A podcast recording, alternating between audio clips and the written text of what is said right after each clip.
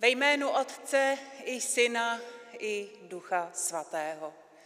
Milé sestry, milí bratři, vítejte na dnešních bohoslužbách. Milost vám a pokoj od našeho Pána Boha. Dnešní neděle je jedenáctá v mezidobí, jsme tedy v mezidobí liturgického roku. A vstoupíme do bohoslužeb slovy Žalmu 103. Hospodin zjednává spravedlnost a právo všem utlačeným. Dal poznat své cesty Mojžíšovi a synům Izraele svoje skutky. Hospodin je slitovný, milosrdný, schovývaný, schovývavý a nejvýš milostivý. Nepovede pořád spory, nebude se hněvat věčně. Nenakládá s námi podle našich hříchů a neodplácí nám podle našich nepravostí. Jako vysoko je nad zemí nebe, tak mohutně se klene jeho milosrdenství nad těmi, kdo se ho bojí. Jak je vzdálen východ o západu, tak od nás vzdaluje naše nevěrnosti. A část tohoto žalmu budeme též zpívat, první tři sloky a poslední dvě, první až třetí a devátá desátá, píseň 103.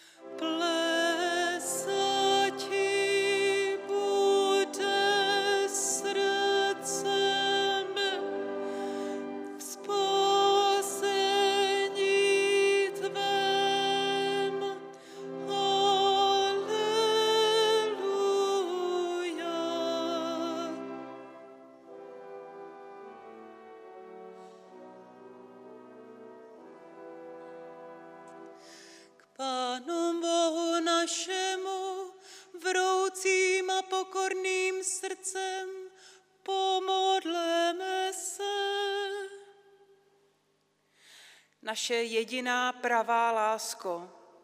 Tebe chceme už nyní milovat, abychom tě mohli jednou plně milovat. Jaký to bude den bez večera, den věčnosti, v němž budeme tak docela jiní, než jsme teď. Náš Bože a Pane, jaké to bude, až budeme před Tebou stát dokonalí a budou z nás odňaty naše hříchy, pak sneseme tvou přítomnost, aniž bychom se rozsypali. Náš Bože, ačkoliv tě nejsme hodně vidět nebo se k tobě přiblížit, přece alespoň hledáme tvé království. Toužíme po tom, co nám v plnosti ještě není dopřáno. Náš spasiteli a vykupiteli, Buď naším jediným Bohem. Nechceme mít žádného jiného pána mimo tebe. Chceme rozbít všecky modly, které se snaží tebe zatlačit. Nic nechceme jmenovat svým, jen Ježíše ukřižovaného. Ať je obsahem našeho života tebe vzývat a tobě se celé odevzdávat. Tobě samému buď česta chvála, jako byla na počátku i nyní a na věky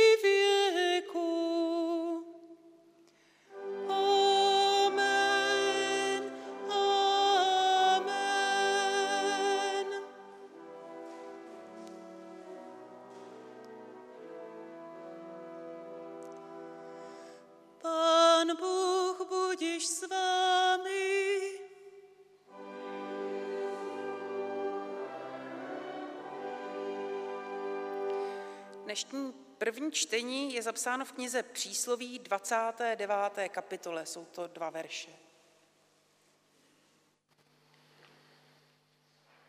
Kdo se třese před lidmi, ten klade sobě léčku. Kdo však doufá v hospodina, má v něm svůj hrad. Mnozí usilují naklonit si vladaře, ale soudcem všech je hospodin. Tolik slova písma a my můžeme zpívat píseň chvály 192. Dobře staví, kdo zná a ví.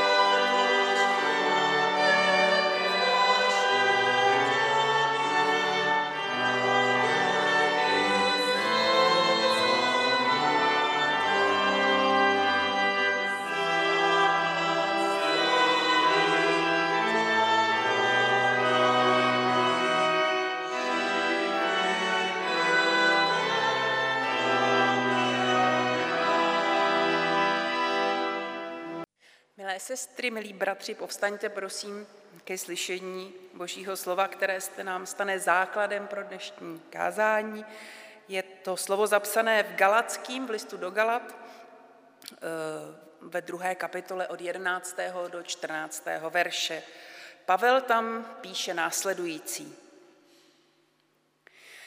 Když pak Petr přišel do Antiochie, postavil jsem se otevřeně proti němu, píše Pavel protože byl zřejmě v neprávu. Nejprve jídal totiž společně s pohany, když však přišli někteří lidé z okolí Jakubova, tak začal couvat a oddělovat se, protože se bál zastánců obřízky. A spolu s ním se takto pokrytecky chovali i ostatní židé, takže jejich pokrytectvím se dal strhnout i Barnabáš. Když jsem však viděl, že nejdou přijmout za pravdou evangelia, řekl jsem Petrovi přede všemi, jestliže ty, který jsi žid, nedodržuješ mezi námi židovský zákon, jak to, že nutíš pohany, aby ho dodržovali? Tolik slova Pavlova svědectví, můžete se posadit.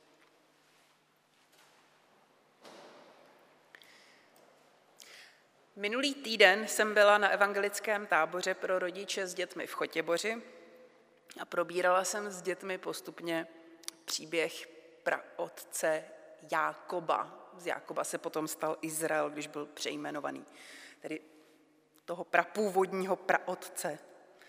A když jsem to tak připravovala, ty texty a ty přípravy, s nimi se setkáte v příštím roce, jak vy, tak vaše děti, které budou chodit na naše skupinky dětské, Tak když jsem se do těch příběhů zahloubala, tak mi chvilkami lezl mráz po zádech, protože eh, jsem byla zděšená. I když jsem ty případ, příběhy znala, tak jsem byla skutečně zděšená z toho, co tam je. Jak mám kázat na ty neustálé podvody, manipulace, úskoky a lži v jedné rodině, která je ještě, nedej Bože, rodinou praotců víry. Máme často takovou představu, že ty jejich příběhy, které vyprávíme, musí být nějak příkladné. Nicméně tedy bibličtí svědkové skoro neustále vyzobávají ty archetypální příběhy ve své nejširší komplexnosti. Jenom málo kdy najdeme příklad hodný následování nebo nějaký jednoduchý příklad. Většinou je to, jsem to prokládala, celý ten tábor jsem to prokládala eh, žalmovými verši, které se děti učily na spaměť. A jeden nejdůležitější z nich bylo svou cestu svěř hospodinu, doufej v něho, on sám bude jednat. A vždycky jsme probrali nějakou tu tragédii z té rodiny. A pak děti, a kudy vede cesta? Svou cestu svěř hospodinu, doufej v něho, on sám bude jednat. Možná na takových příbězích se pán Bůh ukazuje. Jákob, tedy Izrael, který dal jméno celému národu vyvolenému božímu, znamená, Izrael znamená zápasí Bůh. Je to zápas. Někteří z vás si určitě vzpomenou na kázání, které jsem měla já na začátku prázdnin tady, o tom, jak eh, ve vyprávění ze skutku apoštolských eh, o ideální církvi bylo silně tendenční byli spolu každý den, modlili se, lámali spolu chléb a studovali písmo čtyři, podle Vorena čtyři základy apoštolské církve. Všeobecné apoštolské, ne, to je konkrétní.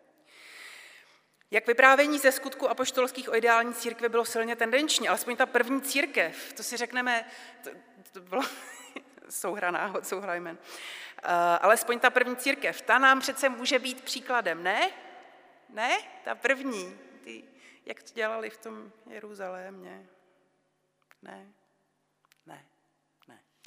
Bohužel ani ten první boží lid, ale ani ten první boží lid, ten Izrael ještě od toho svého otce, ještě když to byl Jákob, ani první církev nebyly ideální.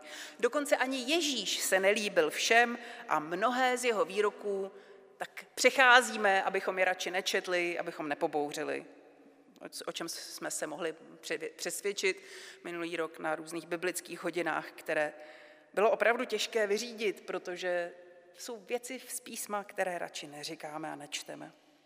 Ona představa ideálního zlatého času kdysi dávno, nežli se lidé skazili. To tu bylo před, ještě před židovstvím, ještě před křesťanstvím a patří to úplně odinut. Patří to do klasické kultury Římanů a Řeků. Když se kouknete do Bible, hned od začátku, hned ve věku zlatého věku ráje, se vloudí chybička reality.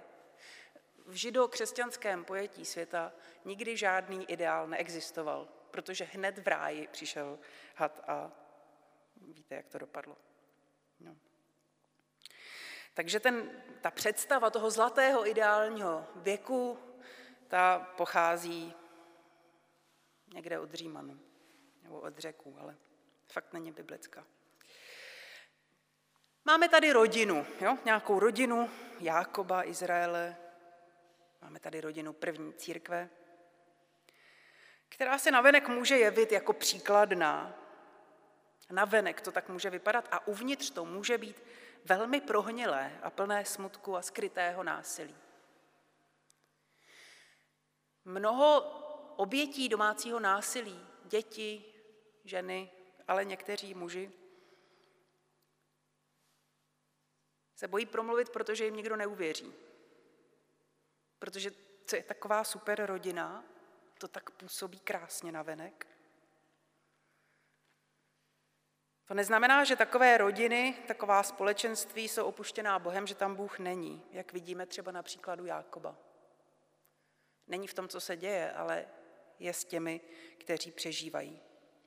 A ano, cizí manželství a cizí církev bude vždycky vypadat trochu lépe než ta naše. Cizí děti budou trochu vychovanější, cizí manželky budou více upravené a cizí manželové budou více galantní než ti naši. A stejně tak vyšší titul nečiní z člověka nějak lepšího proti člověku, který se živí rukama. Ani hojnější životní zkušenosti nečiní nutně a automaticky člověka lepším. Ani zkušenosti s cestováním, ani, ani sečtělost. My to nějak teoreticky víme, je to takové slušné, to takhle nahlas jako říct, ale když se potkáme s někým, koho považujeme za společensky významného, hodí se nám ten jeden verš, tak jako jsem na tom táboře pořád dětem opakovala svou cestu svěř hospodinu, doufej v něho, on sám bude jednat, tak ten, pardon,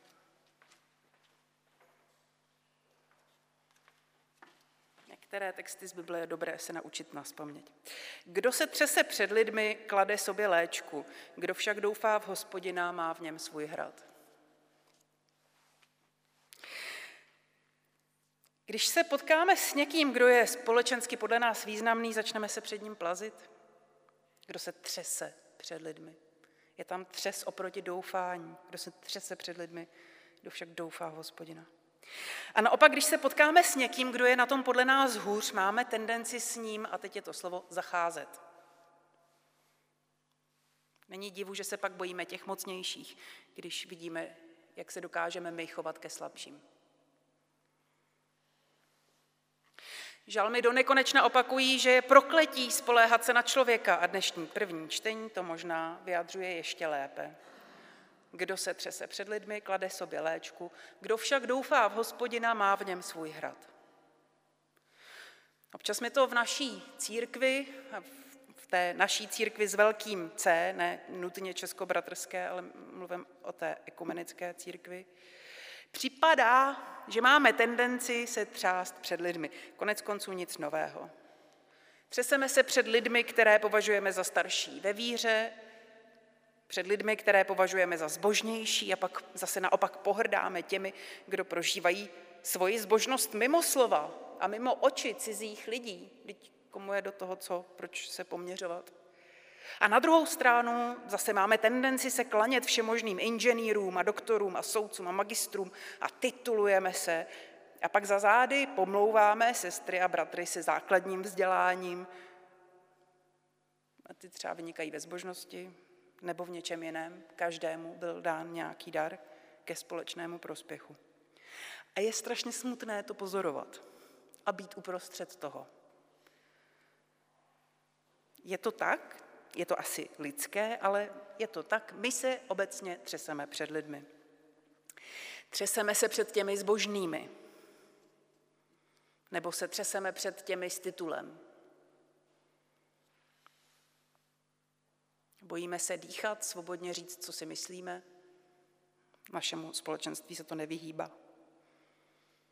Někdy je tady potřeba chodit úplně po, anglicky se to řekne eggshells, po uh, skořápkách z vajíček. A tím se svazujeme sami sebe, jeden druhého. Ty nové, kteří k nám začali přicházet a přicházejí, jako by si snad museli vybrat nějakou frakci, jako kdyby museli dokazovat, jestli se dost modlili, anebo mají dostatečný titul, aby si zasloužili být v našem společenství.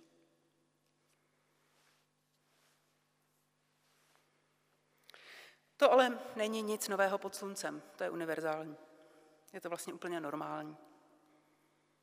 Škoda jenom, že se tak děje v předvoji Božího království tady na zemi. Dělo se to tu od prvopočátku, První zlaté, geniální, dokonalé, pravé, jediné církve. Od počátku ještě za života Ježíše si učedníci začali rozhazovat sféry moci a Ježíš si vybral tři sobě nejbližší a po jeho vzkříšení byli největšími pilíři církve. Jeden z nejvíc důležitých takových pilířů, velmi vážená osoba, velmi. Mnohem víc než náš synodní senior. V podstatě skoro takový papež. Byl Jakub, bratr páně. Bratr páně, vedoucí židovsk, židokřesťanského proudu, toho konzervativního. Ono, jakoby, to má smysl. Představte si, My teď Ježíše už bereme jako našeho kulturně, ale Ježíš se za svého pozemského života pohanům docela vyhýbal, jak víme z evangelií, zvláště Matoušova. Byly tam epizody, kdy se skutečně choval hrozně pohanům a ne, nepřinesl nějaké univerzální náboženství. To až vzkříšený Kristus poslal učedníky do světa. Ale Ježíš jako takový nikdy nepřestal být židem se vším jeho zákonem a se vším. Takže není divu, že jeho bratr prosazoval ten konzervativní, ten správný, zdravý proud. Ježíš přece nezaložil žádné nové náboženství, zákon nezrušil. Jakubovi se nemůžeme divit, když konzervativně hájil čistotu učení a správné zbožnosti. Teď křesťané nemají být sektou, mají být proudem uprostřed židovské víry, učil Jakub. Jenomže když Petr se setká s duchem svatým, se vzkříšeným a poprvé otevírá cestu pohanům a jí u Kornélia, tedy u pohana, u Římana, doma pod jednou střechou z pohany, pak si ho pozve Jakub na kobereček, aby se mu Petr spovídal a ospravedlnil. Co si to vůbec, bratře, dovolil? To jako, co, co jsme teď zač? To teď jako tady budeme normálně jíst z pohany? Co si to dovolil vlézt do domu pohana, kázat tam evangelium, najíst se spolu s nimi a ještě si tam přespal, ještě si je pokřtil. Když potom Petr je jinde z pohany, Jakub daleko, teď žije tu svobodu ještě podpořen Pavlem, někde tam spolu s pohany prostě jsou, protože pohané jako my, jsme pohané, uvěřili, přijali Ducha Svatého, byli naplněni Duchem Svatým a žili, byli připojeni k božímu lidu. Petr z toho má radost, žije s nimi jejich způsobem. Slyší, že přijde Jakub a Petr dostane strach, začne se třást před lidmi. Bojí se. Co si ten, co si ten vážený Jakub pomyslí? Já jsem asi měl činit pokání, asi jsem s nima neměl chodit, asi jsem s nima neměl jíst a začne se očišťovat. Od čeho? Víte, svatost má dvě stránky. Jedna je ta pozitivní, že se oddělíme pro Boha a ta negativní je, že se máme tendenci oddělit od nějakých lidí. Nebo jakože najednou někoho začneme vnímat jako špínu podle jeho chování. No, takže Pavel se podle Jakuba už úplně zbláznil, ten jako Pavel několikrát musel být eh, u, Jak, u Jakuba na koberečku. Liberál, strašný, odporný liberál, který nejenom prostě s těmi pohany jí, ale ještě, co si to vůbec dovoluje, ten Pavel takto otevírat církev. To Ježíš neučil, ne? Jako, to Ježíš skutečně neučil. Čtení z listu Galackým je svědectvím o, moderně řečeno, failu, kiksu, špatném kroku svatého apoštola Petra, který se plazí před Jakubem, bratrem páně. Třese se před člověkem a tak si klade léčku. Já ho chápu. Ono někteří bratři a sestry se tváří, jako by oni získali přímo dědičný mandát od Krista. Všichni to tak trochu děláme. Ale znáte to, rodiny, i ta církevní. Když Petr zaslechl, že má přijet na návštěvu delegace z Jeruzaléma, najednou odhodil veškeré vztahy s nečistými pohany, které tak dlouho budoval, dělal, že se s takovými lidmi nikdy nestýkal, dost dobře možná vyznával i jako hřích, že se s nimi stýkal a sedával s nimi u jednoho stolu. Teď konec konců první žal je bla, žalm je blaze tomu, kdo nesedává s posměvači. Začal se zaměřovat na své nitro, očišťovat se, aby byl uznán hodným. A kým? Před kým se takto ponižoval? Kdo se třese před lidmi, klade sobě léčku. Kdo však doufá v hospodina, má v něm svůj hrad. A poštol Pavel Petra pozoroval, nakonec sebral odvahu, ono to není úplně jednoduché, a napomenul ho.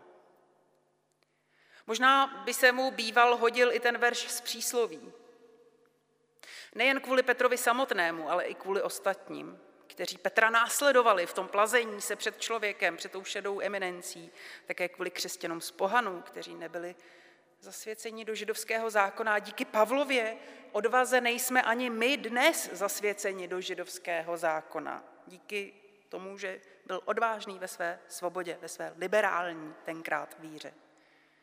Díky Pavlové odvaze nejsme my dnes otroci zákona, jak by si to asi býval přál Jakub. Kdyby byl Pavel poslušný mladý bratr ve víře a nechal se tehdy umlčet konzervativním jeruzalémským křídlem, vypadalo by dnes i toto schromáždění zcela jinak. Někdy je třeba sebrat odvahu a trochu rebelovat. Ne kvůli sobě. Kvůli ostatním, kvůli těm novým. Kvůli těm, kdo ještě do toho nezabředli. Kdo však doufá v hospodina, má v něm svůj hrad. Nejde tady o to, kdo má pravdu. Nejde tady ani o zákon. Tak o co tu jde? O to, co bylo obsahem Ježíšova učení, o evangelium. Dobrou zprávu, čenou když se zeptám, a co Ježíš učil? Hmm. Evangelium. A co to je evangelium? Hmm. Dobrá zpráva. Hmm. A o čem? Dobrá zpráva o tom, že přichází Boží království sem na zemi. Už začalo přicházet, ještě tady není v plnosti. A pravidlo, nebo toto celé království, které přichází, se dá schrnout do jednoho slova a to je láska. Budeš milovat hospodina svého Boha z celé své síly, z celé své mysli a z celé své duše. Vším, co jsi, máš milovat. To je přikázání. Máš milovat hospodina. A láska k druhému z toho už pak sama vytryskne. Protože když se setkáš se stvořitelem, doufáš v hospodina, zažiješ, jaké to je být přijímán a milován. Když se setkáme se stvořitelem, já, když se setkám se stvořitelem, zažijeme, jaké je to být milován nebo milována a přijímána. A pak to z nás začne vyzařovat samo. Ale když se plazíme před jiným člověkem, to není láska k bližnímu, prosím, to je modloslužba. Když se stydíme a bojíme před někým říct odvážně, že je třeba milovat. Kdo doufá v hospodina a uctívá jen jeho, ten se mu začne podobat. To není pouto strachu, to je pouto lásky. Boží projekt, láska Navzdory, navzdory nám, navzdory různým zkušenostem, navzdory různým bolestem. Vždyť i Ježíš se úplně od začátku staví proti těm, kdo straší svou rádoby mocí, kdo prezentují svoje názory jako univerzální pravdu. A zastrašují lidi, kteří nemají hlas a berou odvahu nalomeným třtinám bez moci. Jsme v období před, před uh, volbami, před volbami, je důležité se netřást před lidmi, ale doufat v hospodina. Nejde o moc nějakého proudu, nějaké skupiny. Jde o atmosféru společné cesty, společného hledání a povzbuzování se. Nejde o nostalgické vzpomínky na dávný zlatý věk, protože upřímně žádný nikdy nebyl. Jde o to jít, následovat našeho mistra v jeho cestě pokory, lásky cestě, která ubožákům podá pomocnou ruku a nezavře jim před nosem. Cestě, která zve k lásce, přijetí a smíření. Modleme se podle modlitby svatého Františka z Asízy. Pane, udělej ze mě nástroj svého pokoje, abych přinášel lásku, kde je nenávist, odpuštění, kde je urážka, jednotu, kde je nesvornost, víru, kde je pochybnost, pravdu, kde je blud, naději, kde je zoufalství, radost, kde je smutek, světlo, kde vládne tma. Pomoz mi, abych netoužil po útěše, ale těšil – abych netoužil po porozumění, ale rozuměl, po lásce, ale miloval. Vždyť kdo dává, ten dostane, kdo odpouští, tomu se odpustí a kdo umírá, vstane k životu. Amen. Milí bratři, milé sestry, vstaňte prosím k přímluvným modlitbám a každou prozbu zakončíme společným Pane smiluj se.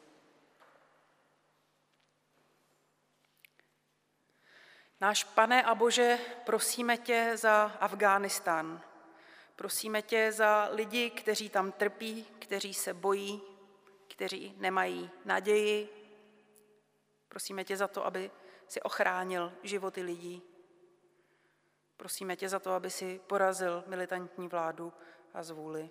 Voláme k tobě, pane, smiluj se. Prosíme tě za to, aby zodpovědní lidé měli odvahu zabránit dalším zbytečným klimatickým výkyvům. Prosíme tě za místa sužovaná požáry, prosíme tě za celou Jižní Evropu a i Afriku, kde jsou šílené, šíleně vysoké teploty.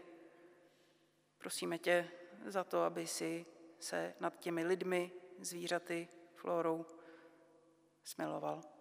Potřebujeme tvoji pomoc. Voláme k tobě, pane, smiluj se. Prosíme tě za všechny, kteří mohou zabránit obchodování s lidmi, kteří mohou zabránit otrocké práci, zvláště dětí. Prosíme tě za všechna děvčata, která byla zajatá sektou. Prosíme tě za lidi, kteří jsou používáni na orgány a různé jiné věci.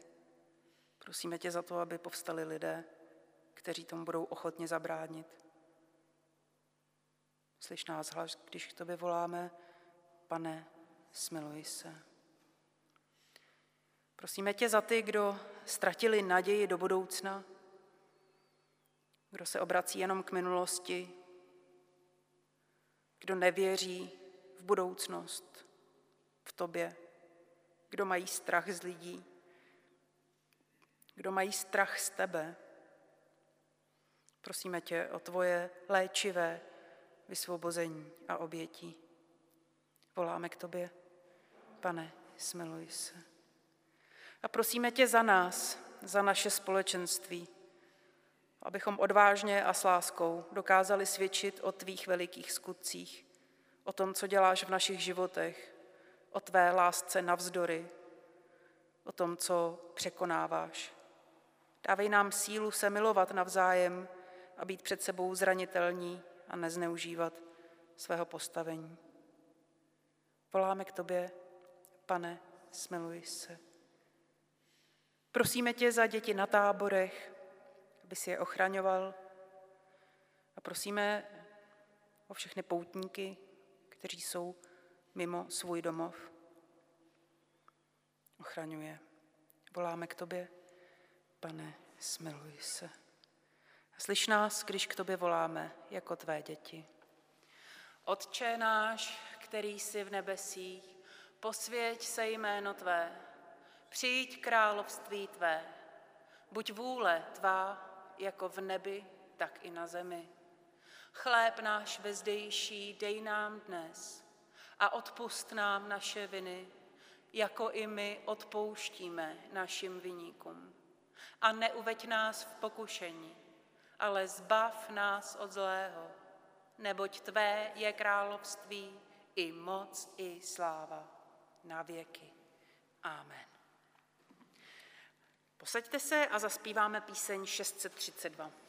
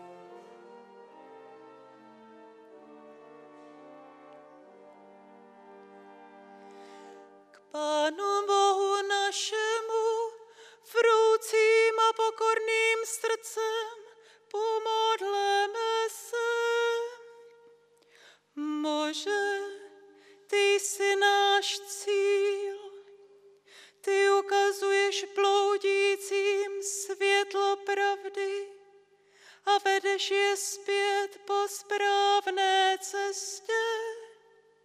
Všem, kteří se nazývají křesťany, dej sílu se vzepřít tomu, co tvému jménu odporuje a činit, co odpovídá jejich víře. A to tě prosíme ve jménu tvého syna a našeho pána, který s tebou a s duchem svatým žije a kraluje